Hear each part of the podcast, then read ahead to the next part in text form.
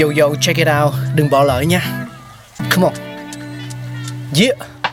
Thankful we got con người sáng tạo mà sống dồi dào tình tuổi trời sao vương cao là tích tắp phát minh đầy ắp xây đắp tương lai có một không hai nhưng liệu có ai còn nhớ dùng Xin được gửi lòng biết ơn vô hạn đến những con người không ngừng sáng tạo, mang đến những phát minh mới thay đổi cuộc sống.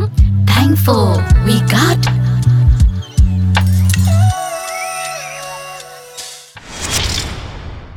Chào mừng quý vị và các bạn đang cùng đến với Thankful We Got. Chúng ta đang cùng nhau ngược dòng thời gian để tìm hiểu về những phát minh của nhân loại. Hãy cùng đến với sự ra đời của đồng hồ quả lắc. Các nhà khoa học Mỹ tin rằng họ đã giải mã được bí ẩn mà một nhà thiên văn và phát minh người Hà Lan Christian Huygens gặp phải từ thế kỷ 17 khi đặt hai chiếc đồng hồ quả lắc cạnh nhau. Huygens phát hiện các quả lắc luôn đu đưa ngược chiều. Kỳ thực, ông đã gặp may khi chế tạo chiếc đồng hồ này. Huygens phát minh ra đồng hồ quả lắc năm 1657 khi nỗ lực giải quyết vấn đề xác định kinh độ trên biển. Trong thiết kế của ông luôn có một cặp đồng hồ, phòng khi nếu một chiếc bị chết hoặc là cần phải đem đi lau rửa thì chiếc còn lại vẫn có thể chỉ đúng giờ. Huygens đã thử nghiệm cặp đồng hồ này trên biển với hai chiếc được treo cạnh nhau trong cùng một khung nhưng ở trong hai hộp riêng biệt. Khi quả lắc của hai chiếc đồng hồ bắt đầu dao động, Huygens nhận thấy có một hiện tượng kỳ lạ mà ông gọi là sự hài hòa kỳ quặc. Bất kể hai quả lắc được bắt đầu chuyển động ở vị trí nào thì cuối cùng chúng vẫn luôn luôn đu đưa theo các hướng ngược chiều nhau, như thể là chiếc này chính là ảnh gương của chiếc kia vậy.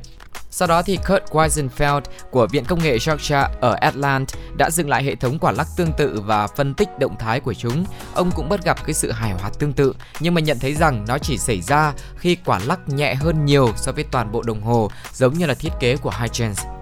Lý giải cho hiện tượng này thì ờ, uh, Weisenfeld cho biết đó là vì chiếc khung nặng nề đã kháng lại tất cả các cái lực văng sang hai bên mà các quả lắc sinh ra khi chúng đu đưa.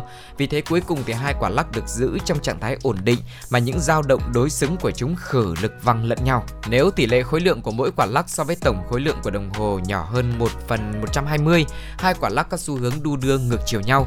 Nhưng mà nếu tỷ lệ này lớn hơn 1 phần 80 ấy, thì một hoặc là cả hai quả lắc dần dần sẽ dừng lại vì lực văng của những quả lắc làm chiếc hộp bao ngoài khá nhẹ này dao động theo, gần giống như là khi mà ta lắc chiếc đồng hồ vậy.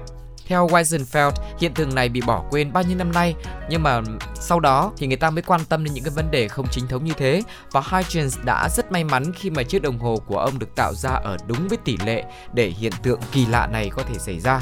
Và vừa rồi là một vài thông tin cũng rất là ngắn gọn về những cái lý giải khoa học về hiện tượng và sự xuất hiện của chiếc đồng hồ quả lắc. Và nếu như mà quý vị có một thông tin nào khác liên quan đến chủ đề này hãy chia sẻ cùng với chúng tôi nhé. Còn bây giờ thì xin chào và hẹn gặp lại. Bye bye. Các bạn đang nghe Pladio